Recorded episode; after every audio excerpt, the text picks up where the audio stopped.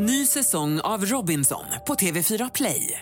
Hetta, storm, hunger. Det har hela tiden varit en kamp. Nu är det blod och tårar. Fan händer just nu. Det. är Detta är inte okej. Robinson 2024, nu fucking kör vi! Streama söndag på TV4 Play. Mix Megapol presenterar Halv tre med Lotta Bromé.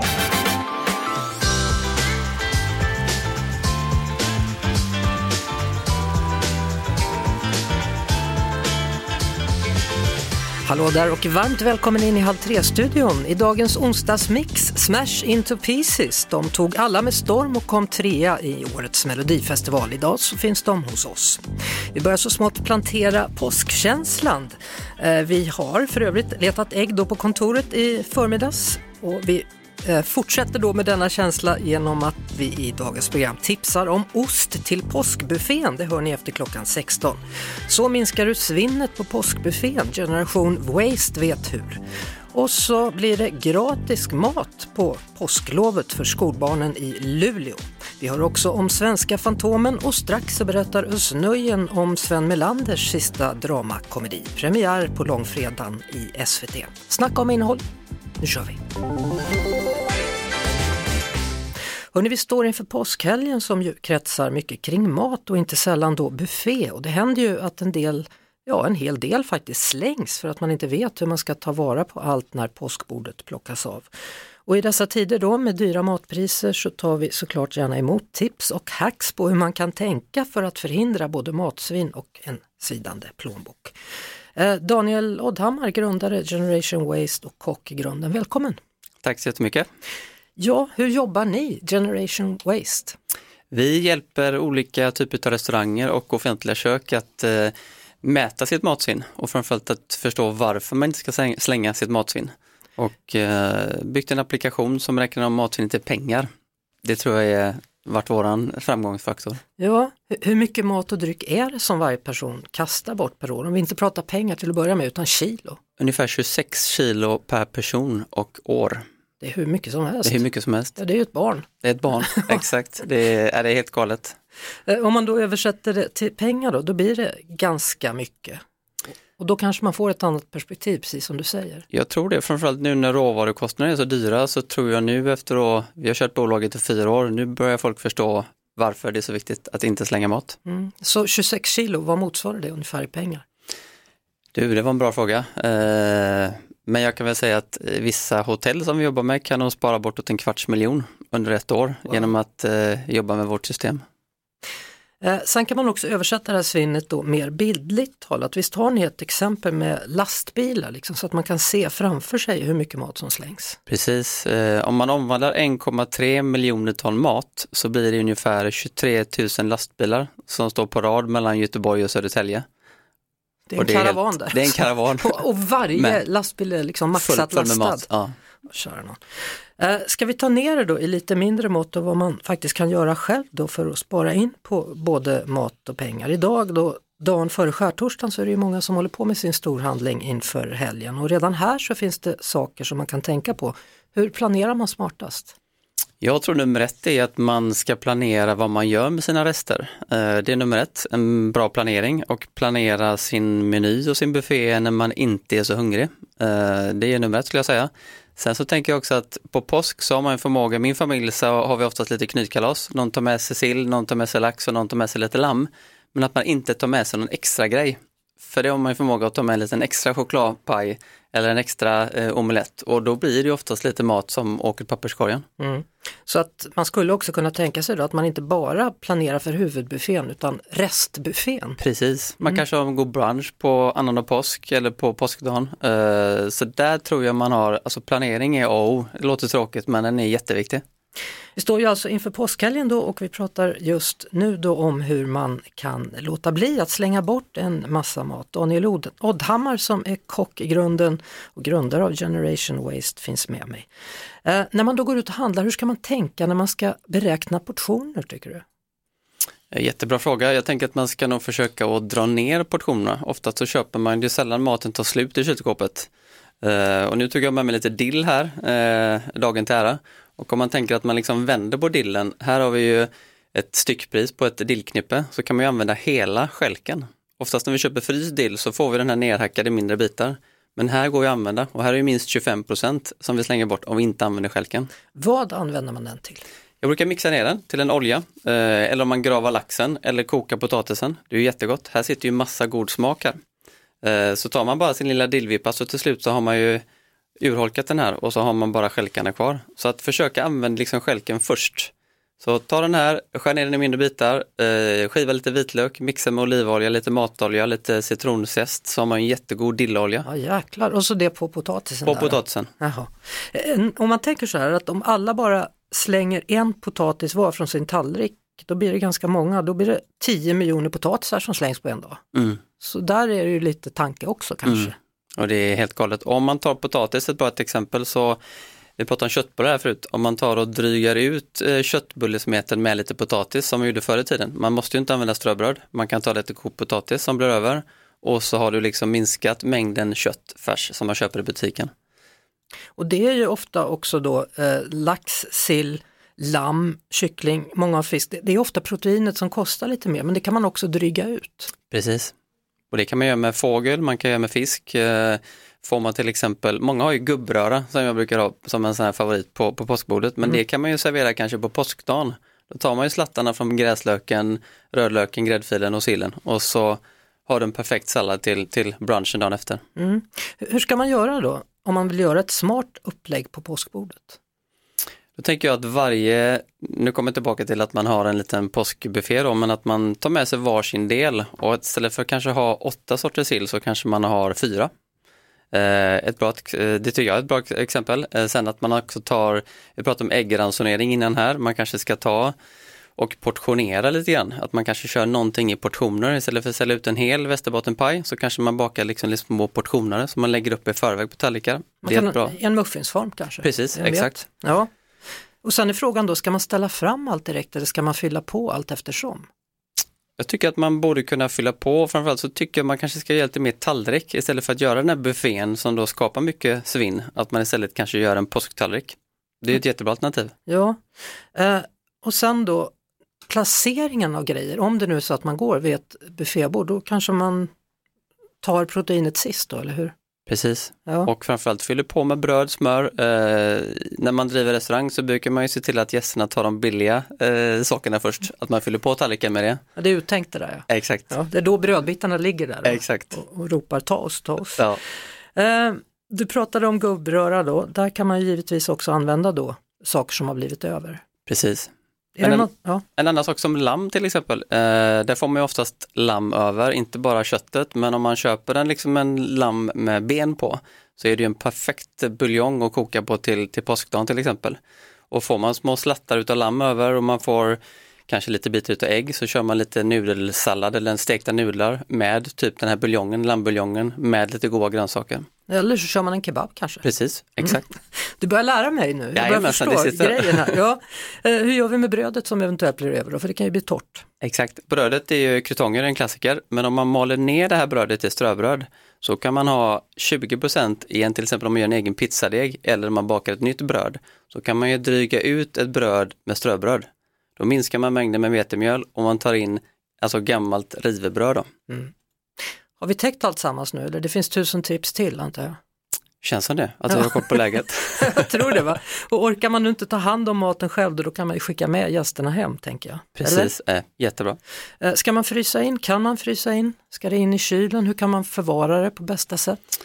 Eh, först och främst ta in maten om man haft en buffé, ta in den i kylskåpet så den kommer in på kyla så fort som möjligt och sen så går det faktiskt att till exempel eh, rökt och gravad lax går jättebra att frysa men då kanske man ska använda det till en pastasås eller till en sallad. Den kanske inte är lika god att äta som, som rökt lax så att säga. Eh, men det mesta går att frysa, jättebra. Omelett är väl lite svårt, eh, kokt potatis kan vara svårt att frysa. Mm. Men, Men det, annars det så, mesta går. det gör det. Ja. Du den där eh, oljan där var ju väldigt spännande. Ja visst är det, Ja, och jag- enkelt. Absolut, jag får lägga ut den tror jag på min Instagram så Ja. småningom med det receptet. Stort tack för att du kom hit Daniel Oddhammar, grundare av Generation Waste och eh, glad påsk! Glad påsk. Halv tre med Lotta Bromé på Mix Megapol. På fredag så har en ny dramakomediserie premiär på SVT. Den heter Flykten till Östermalm. En serie som är skapad då av bland andra Sven Melander och det var det sista han jobbade på innan han avled. Med oss nu författaren Björn Ranelid som spelar en av rollerna i denna dramakomedi. Hur är det med dig Björn? Hallå! Det är bra. Jag har just lämnat manuskript till min 40 bok. Det är 40 böcker på 40 år sedan den 25 oktober 1983. Vilket jubileum! ja, jag är lugn och eh, ödmjuk inför uppgiften och tar inte utan till förskrift utan det, var, det är lite roligt, så kan man säga. Ja, eh, den här eh, premiären då på SVT, Flykten till Östermalm. Vilken roll har du i serien? Ja, jag ska först berätta vad som föregick detta, att jag var med i Precis form. Sven Melander hade nästan som sin sista önskan förutom att han eh, naturligtvis in i det sista hade ett hopp om att han skulle överleva och klara det här. Så bad han mig att eh, spela en av rollerna och eftersom jag följde Sven nästan ända in i döden och ringde honom varje vecka och jag fick besked om att han hade dött tror jag knappt en, en halvtimme efter han dog. Så är det så att jag ville efterleva hans önskan. En eh, fantastisk människa, en oerhört eh, begåvad, intelligent komiker utan att vara elak. Mm. Och då tänkte jag så vad ska jag göra då? Därför att jag har tackat nej till väldigt mycket. Jo, jag skulle spela mig själv i den betydelsen att jag skulle försöka undervisa Ös som har eh, fiktiva serien Kennedy, detta anspråksfulla namn som är lika med eh, en forne president i USA och dessutom en fotbollsspelare i Hammarby. Mm. Så är det så att jag tänkte, ja men det, det, här gör jag, men jag fick själv bestämma allt jag skulle säga. Nu är det så att, att det här, jag hade så roligt att spela in det så vi fick avbryta flera gånger. Jag visste ju inte vad Öst skulle säga som repliker på mina kommentarer. Nej. Han ska alltså lära sig att skriva en självbiografi. Och så får han då läsa upp för mig vad han har hittills presterat och då inleder han alla eh, utsagor och alla meningar med första personliga pronomenet jag. Och då säger jag till honom, du måste variera lite. Och sen försökte jag tala om för honom vad, vad synonymer är, mer eller mindre goda synonymer. Då tog jag som exempel eh, eh bara endast blått. Och när jag säger skriver bort blått så är det med bokstaven och vokalen O, var det den döda eh, granskaren på min dator direkt säger att det är något ålderdomligt. Det bestämmer inte det döda tinget över mig, det är jag som är suverän som författare. Och då säger han så här, första gången jag började skratta åt honom, han riktig, eh, ska vi kalla det Rosengårdssvenska. Och då säger han så här, nej du Björn, jag är, jag är icke blå, jag är röd. Ja men så är det ideologi. Kennedy. Det här är frågan om synonymer, bara endast blått. Oj, oj, oj, inte, inte blå, jag är röd. Då började jag skratta första gången. Vi hade roligt rakt igenom hela inspelningen. Ja, jag förstår det. Och, och så, vi spelade in halva programmet i vår lägenhet i Stockholm på Hornsgatan mm. 36. Andra hälften spelade vi in på det, den restaurang som ligger som granne till Operan i Stockholm. Jaha, ja. Men du, jag har kommit på en grej. Det finns ett ord, tvådelat till svenska, som inte har någon synonym. Det finns det säkert. Ja, jag, jag, jag säger den till dig nu. Björn Ranelid, det finns bara en och det är du. Vi ses framöver och jag önskar dig och hustrun en riktigt glad påsk och så får vi kolla på det på tv då när det är premiär nu på fredag. När börjar serien? Jag vet inte ens när den börjar. Den börjar nu på fredag. Klockan 22. Åh, ja, nu är det dags. Ja, jag tackar dig och var, var rädd av mig nu och njut av livet. Det ska vi verkligen göra. Ja, ha det bra. Ja, tack. Hej, ja, hej. hej. Halv tre med Lotta Bromé på Mix Megapol. Nu säger jag välkommen till Smash Into Pieces. Tack så Hej, tack så mycket Lotta. Här har vi Chris Adam, yes. sångaren. Vi har Benjamin som spelar gitarr. Jajamän. Och så har vi Per som också spelar gitarr. Ja. Har ni ingen basist i er grupp? Han bor i datorn. Sådär ja. Han är den osynliga medlemmen. Ja. Med framtiden. Och, och sen så har vi den fjärde medlemmen som inte vill synas så därför är han inte med för han kan inte prata genom masken. Det gör sig inte så bra i radio. Trummisen. Ja, exakt. Tar han någonsin av sig den där? Förmodligen, men vi har inte sett Nej, hur det ser ut. Jag tänker nästan det. Hörrni, ni bildades ju Smash Into Pieces då redan 2008. Ni har gjort sju studioalbum och sen så sa det bara pang i Melodifestivalen och ni fick en delvis helt ny publik. Hur, hur var det här genombrottet? Det, ja, det är ju lite overkligt. Jag säger som låten innan, men jag säger I have the time of my life ja. just nu. ja. Nej men det var Och vi hade inte räknat med det helt enkelt. Utan vi gick in i tävlingen med förväntningen att bara visa upp oss. Visa upp vad vi gör på våran vardag. Och så här gick det. Ja. Och nu sitter vi här. Var, var ni Mm. förvånade redan när, när ni fick erbjudandet om att vara med eller? Eh, jo men lite skulle jag säga. Ja. Ehm, och sen var det ju sådär. Det var ju hela tiden frågan om vi fick göra våran grej. Och det fick vi ju. All the way liksom.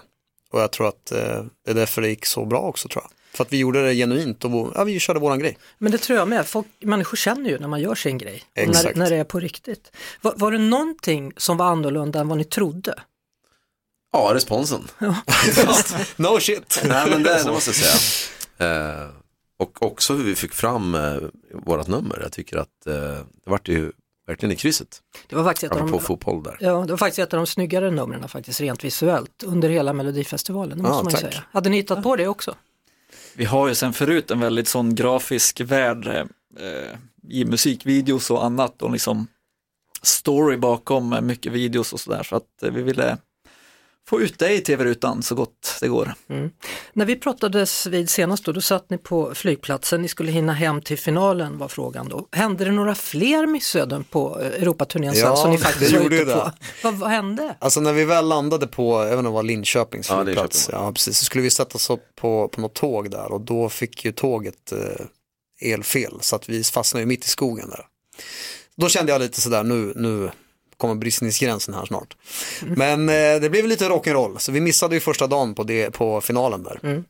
Med allting som hade med det att göra. sen flög vi dagen efter direkt upp på turnén igen. Så det var bara back on track. Ja. Hur, hur gick det då? Hur kändes det? Som, Ja, Att man inte hinner smälta något. ja, Smash-tåget bara kötta på. Ja. Liksom.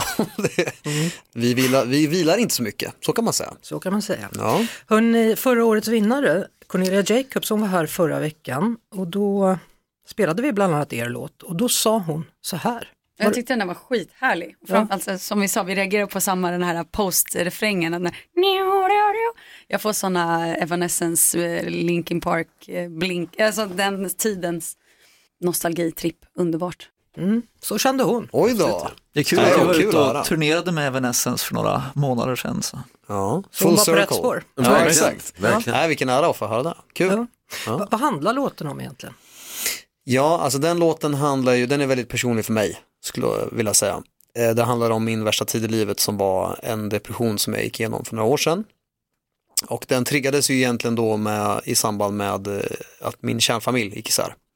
Och jag blev varannan pappa, alltså varannan vecka pappa liksom. Eh, och ihop med det så kom då även obearbetade barndomsprylar. Det blev som en tsunami av allting samtidigt.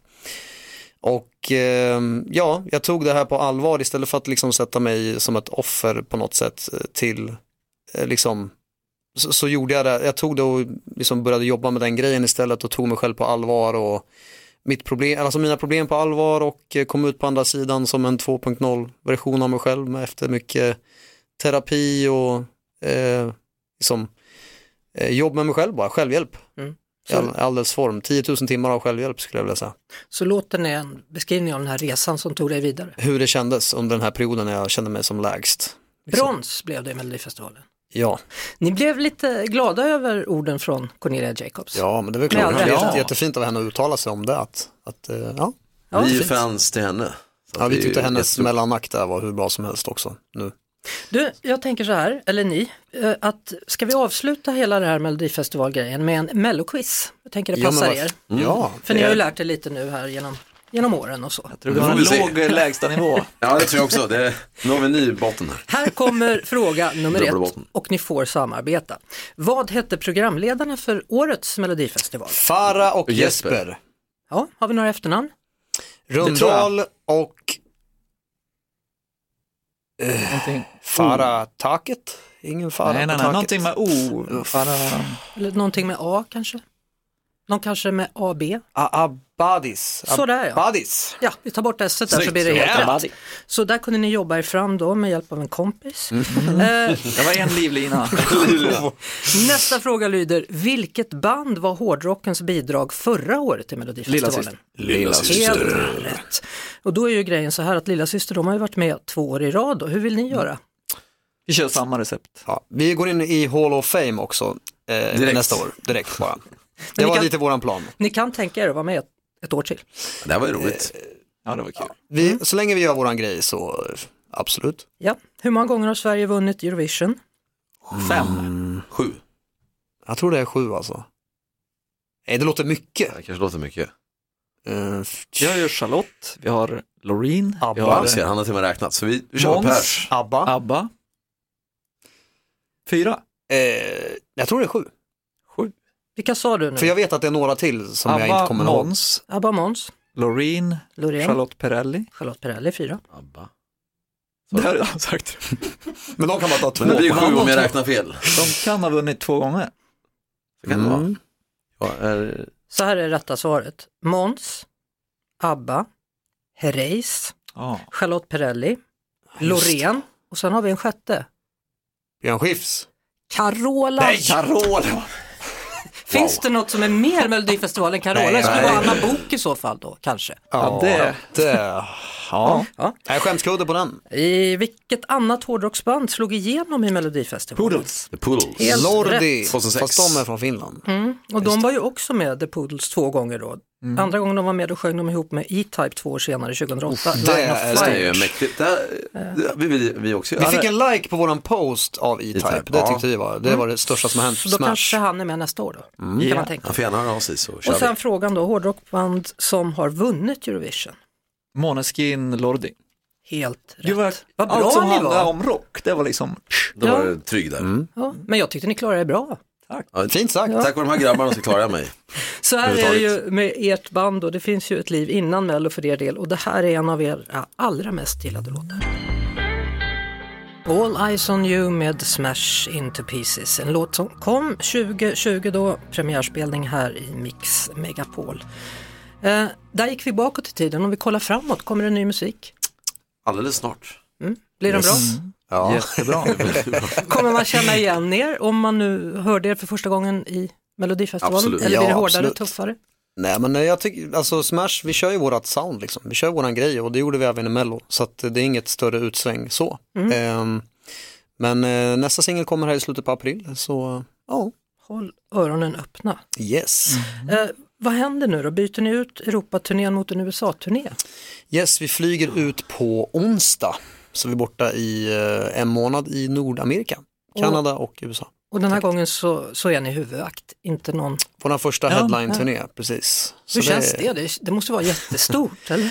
Ja, alltså verkligen. Det känns som att det händer mycket stort på en gång. Ja, USA-marknaden har också eh, blivit slaget ganska fort nu också. Så att eh, ja, det känns jättekul alltså, Mm. verkligen. Hur är det med riden då? Är den klar?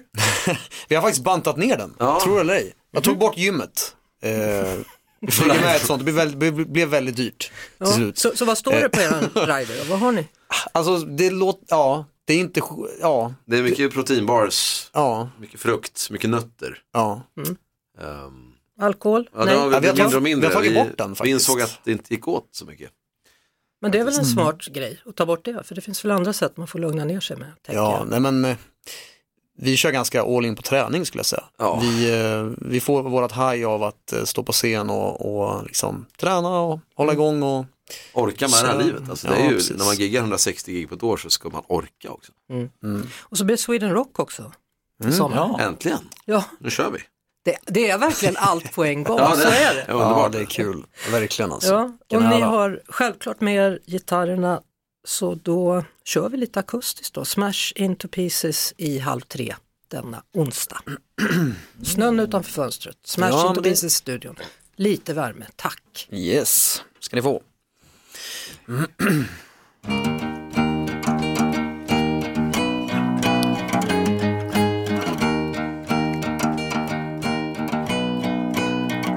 I'm six feet under, like I'm buried With some game over, but we keep holding the line. You fight me and I fight back, and when you come back, we get up and we do it again. I'm turning to a shadow, I can't let go. Though it's wrong, I don't want it to end. Better safe than sorry.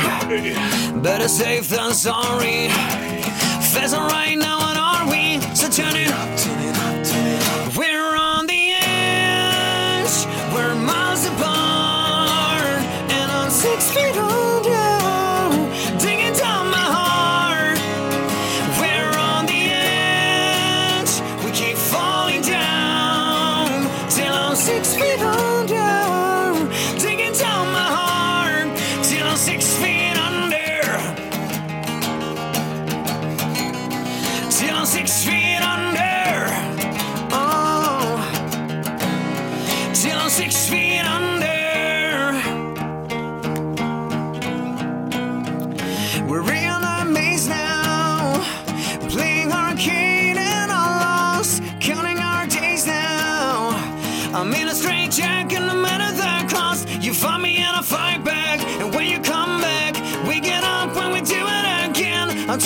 shadow, I can't let go. Though it's wrong, I don't want it to end. Better safe than sorry.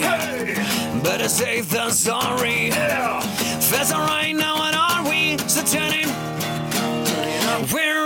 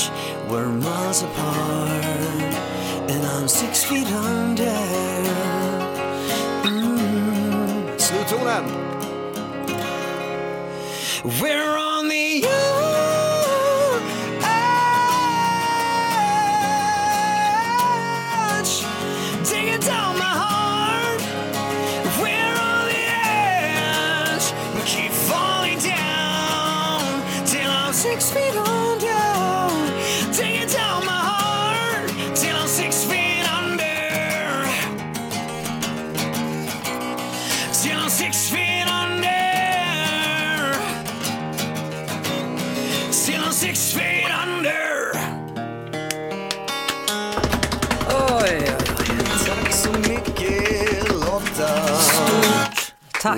Äntligen fick jag uppleva något annat än snö, vad skönt! Six feet under hörde vi med Smash into pieces. Glad påsk på er och lycka Ja, till och så tack. ses vi så småningom på Rock in Rio kan jag tänka. Ja, Gigen. Ja, det är dit vi ska. Nästa vecka så kommer flertalet kommuner runt om i landet erbjuda lunch under påsklovet för grundskole och gymnasieelever. Med oss nu Hans-Erik Karlsson som är enhetschef på Resurscentrum Måltider i Luleå kommun. Välkommen till Halv tre. Tack ska du ha. Ja, det är första gången som ni gör något sånt här. Varför? Dels är det ju den ekonomin som vi är i, hög inflation och dyra räntor och annat och det kan vara lite kärvt för vissa och, med mat på bordet helt enkelt. Det är så illa det är. En del har inte råd att få mat på borden. Det törs jag inte säga att det är så men att det kan vara så. Mm. Hur- Hur har ni märkt att människor har svårt att få det att gå ihop? Det vi märker är ju att det går mer eh, mat helt enkelt måndagar och fredagar på luncherna. Sen eh, vet vi inte helt hundra att det är just bara ekonomin utan det kan även vara att eh, vi gör bättre mat nu med denna måltidsresa vi gör just i Mm. Luleå. Men just det här att man äter mer på måndagar och fredagar, det är någonting som ni verkligen har märkt av. Ja, det stämmer. Pratar man om det i skolan eller? Ja, delvis gör man ju det också. Vissa pratar mer om det, vissa mindre så att säga, absolut. Men det talas om det, ja. Mm. Hur ser behoven ut? Ja, vi hoppas på att eh, de som verkligen behöver kommer och alla är som sagt välkomna inom Luleå kommuns skolor till deras skola och äta lunch under påsk och för att känna ett lugn inför lovet också just för elevernas skull. Att eh, de inte känner oro att kommer de få mat på bordet och dylikt. Så hur många dagar kommer ni servera lunch? Är det på alla skolor eller på några utvalda? Alla skolor som har fritids är i alla fall öppna och sen har vi öppnat upp vissa gymnasiebyn skolor också. Så att eh, inte alla men nästan alla är öppna. Tisdag till och med fredag kommer det vara mellan 11 och 12 då som man får komma till skolan och äta. Hur, hur beräknar man? Hur många tror ni kommer komma? Det är det som är så svårt. Vi ska sammanställa lite statistik vi har efterfrågat från vårdnadshavare och det kommer vi göra imorgon och få en liten bättre koll på det, hur många som kommer. Så att det inte blir en massa över? Ja? Nej men exakt, det är det också. Vi kan inte bara kasta mat heller för klimatets skull. Och vi vill göra näringsriktig mat till eleverna också så de har bra mat på loven också förstås. Hur känns det att ta till det här? Ja, det är ju fantastiskt, jätteroligt initiativ från Luleå. eh, Just att vi har fått igång det här och det har ju varit väldigt ont om tid och det är en pilot och vi får ju utvärdera om det efteråt också och se vad gjorde vi bra, vad gjorde vi mindre bra och Mm. dylikt. Stort tack Hans-Erik Karlsson för att du ville vara med och berätta om saker och ting i Luleå kommun, då, enhetschef för Resurscentrum. Och lycka till med beräkningen och eh, hoppas att det löser sig. Ja, absolut. Tack ska du ha. Det. Halv tre med Lotta Bromé på Mix Megapol. Hörrni, nu är det ute ett nytt avsnitt. Det handlar om podden Vem snackar med Lotta? Och denna vecka med eh, mannen som just nu tävlar ihop med Charlotte Kalla i Let's Dance på lördagar. Han heter Tobias Karlsson. Och jag vill bara säga så här att det jag skulle, jag skulle bara vilja komma och åka tillbaka nu idag. Och om du som sitter ute och lyssnar på det här någonstans har det sådär idag så vill jag bara säga en sak. Du kommer inte alltid gå i 7C. Det blir bättre. Ge inte upp. Han pratar om att få vara med, att få höra till, om att bli accepterad för den man är och att våga berätta om hiv, en sjukdom som skrämmer. Men som han sa, allt blir bättre. Idag så vågar han visa sin kärlek öppet för alla och bland alla. Vem snackar jag med? Tobias Karlsson. Nytt avsnitt ute nu av podden Vem snackar med Lotta? Finns på podplay.se eller i podplay-appen.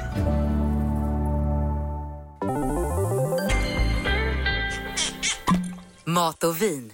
Imorgon startar ju påsken och då med skärtorsdagen. Och för att fira lite extra då så har vi bjudit in Robert Bengtsson, femte generationens ostföretagare från Falbygdens osteria. Välkommen tillbaka!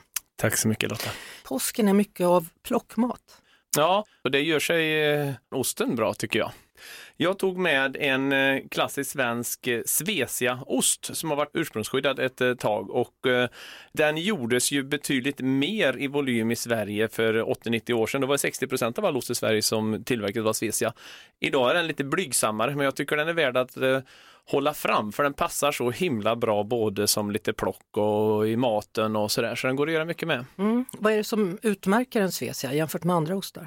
Ja, men den har egenskaper som gör att smaken kommer fram ganska snabbt i den osten skulle jag säga. Och eh, den passar jättebra just att riva och sältan som kommer fram i osten när man har den i, i matlagning i paj till exempel och sånt. Så att har blivit lite för bortglömd tycker jag. Jag har ju valt också att ha med här en Svecia med en lite sån här päron och eh, senapskonfit på så man får med lite sötman i päronen och lite stinget i senapen som passar jättebra till en sån här lagrad eh, ost. Mm. Och då kan man alltså skära upp i kuber och sen sätta små tandpetare i. Då är det plockmat på riktigt. Absolut, och då gör man ju det självklart dagen innan så att man förbereder osten kommer ut i rumstemperatur och så i tid så att den smakar extra gott. Och den funkar också till SOS. Sill och snaps, så vill man ha en liten eh, snaps till den så är det jättebra då med en OP till exempel eller någonting. Så kan man även ha lite kummin och strö på om man vill på osten så får man lite extra beröring där som är jättefin. Vem är det som uppfann Svecia? Vet man det någonsin, vem som uppfinner alla ostar?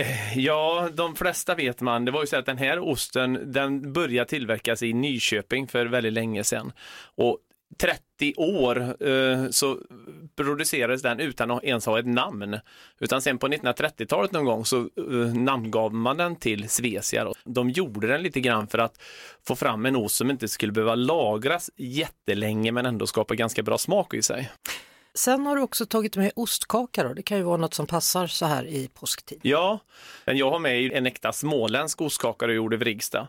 Och historiskt sett var ju det verkligen någonting man använde på fest. När man gick på såna här byafester och dylikt så hade man ju ofta med sig ostkaka då. Och varje hem hade en hembakad. Varje hem hade en hembakad och vet du vad, det, ofta gjorde de med dem i kopparbyttor. Ofta var de här kopparbyttorna lite grann eh, krackelerade och så vidare så då fick det fina folket äta i mitten för att inte få i sig några koppar. Och sen fick tjänstefolket och barnet ta kanterna. Var det så? Ja, så var det.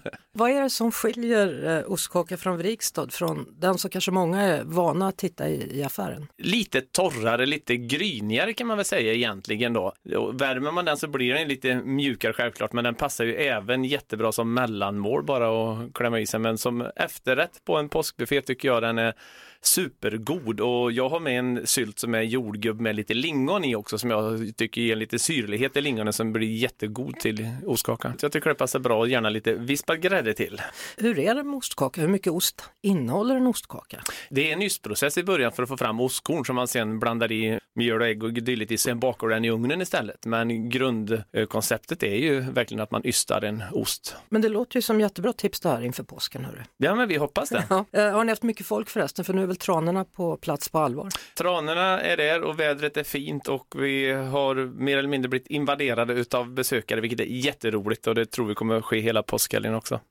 Tack så mycket Robert Bengtsson från Falbygdens osteria. Halv tre med Lotta Bromé på Mix Megapol. Och imorgon så debuterar också Luleåbon Jörgen Karlsson som Fantomen-författare. Efter en två år lång process så kommer äntligen hans egna berättelser då i skräckens skugga att publiceras. Ett 22 sidor långt äventyr där man följer den svenska Fantomen men kanske från ett lite annorlunda perspektiv. Välkommen till Halv tre med Lotta Bromé och Jörgen. Tack ska du ha Lotta. Det känns trevligt att få vara med i det här programmet. Ja, vad härligt. Hur, hur gick det till att få eh, göra det här, att få bli författare till Fantomen? Ja, det var en, en lång process, men det började med att jag gav ut en egen indie-serietidning som hette Karl Kempe Äventyren och genom den så kom jag i kontakt med eh, redaktionen på Fantomen. När började du läsa Fantomen? Hur gammal var du? Oj, det kan inte vara många år. Fem, sex, sju, något sånt där. Är, är du sån så att du har sparat på alla tidningar så att de ligger i någon, någon garderob hemma eller? Ja, jag önskar det, men när flyttlasset gick från föräldrahemmet då försvann de i, i, i transporten någonstans. Jaha, ja. De är säkert värda pengar vet du, de där gamla tidningarna, tror du inte? Jo, det kan de nog säkert vara, den, nu, den nu som har lagt beslag på dem. Ja, kanske har eldats upp. Du, eh, som en superhjälteförfattare då, är det en dröm som går i uppfyllelse nu imorgon här? Det kan man väl säga är i alla fall en milstolpe i min eh, författarkarriär blir det ju helt klart. Ja, och du har sagt att man får följa Fantomen från ett lite annat perspektiv. Kan du förklara hur? Ja, alltså normalt så berättas ju serien från Fantomens perspektiv, men i det här får man följa ett antal bifigurer som, som känner till Fantomen-legenden i alla fall och de vet väl inte riktigt om om han finns eller inte finns och, och när de ger sig ut på en skattjakt då så får, blir det, får de konfrontera honom i slutändan. Så att, Mm. Var är de någonstans i din serie? Var i världen? Ja, det är ju i Fantomens afrikanska land Bengali som eh, den utspelar sig i. Så de gör ingen avstickare och går som en vanlig man på Luleås gator? Nej, så långt eh, vågade jag inte dra det. Men det kommer säkert fler tillfällen ska du se. Eh, Ja, det får vi hoppas. Ja, det finns ju 12 stycken djungelordspråk då från Fantomen. Har du något favoritord, favoritordspråk? Jo, jag har, jag har ett, eh, det här som lyder Att vakna i mörkret och se Fantomen, en fasa för onda män. Den är bra. Då återstår egentligen bara en fråga, Jörgen Karlsson. Har du en Fantomen-ring? Nej, tyvärr inte. Men det Måste må- införskaffas. Ja, det måste ju införskaffas. Jag menar, tänk om du vaknar mitt i natten och då måste du skrämmas på något sätt, tänker jag. Ja, jag måste ju skaffa två ringar, en med det goda märket och ett med det onda märket. Så är det till och med. Jörgen, all lycka då inför morgondagens publicering. Tack ska du ha. Och tack för att du var med i Halv tre med Lotta Bromé. Hej hej! Hej hej! Hörni, Albin och Lotta säger tack för idag. Det gör även Jeanette, Janne och Jeff Neumann, vår producent. Och så hörs vi imorgon igen då. Och då kommer Titio. Välkomna då. Ett poddtips från Podplay. I fallen jag aldrig glömmer djupdyker Hasse Aro i arbetet bakom några av Sveriges mest uppseendeväckande brottsutredningar. Går vi in med hemlig telefonavlyssning och, och då upplever vi att vi får en total förändring av hans beteende. Vad är det som händer nu? Vem är det som läcker? Och så säger han att jag är kriminell, jag har varit kriminell i hela mitt liv men att mörda ett barn, där går min gräns. Nya säsongen av Fallen jag aldrig glömmer på Podplay.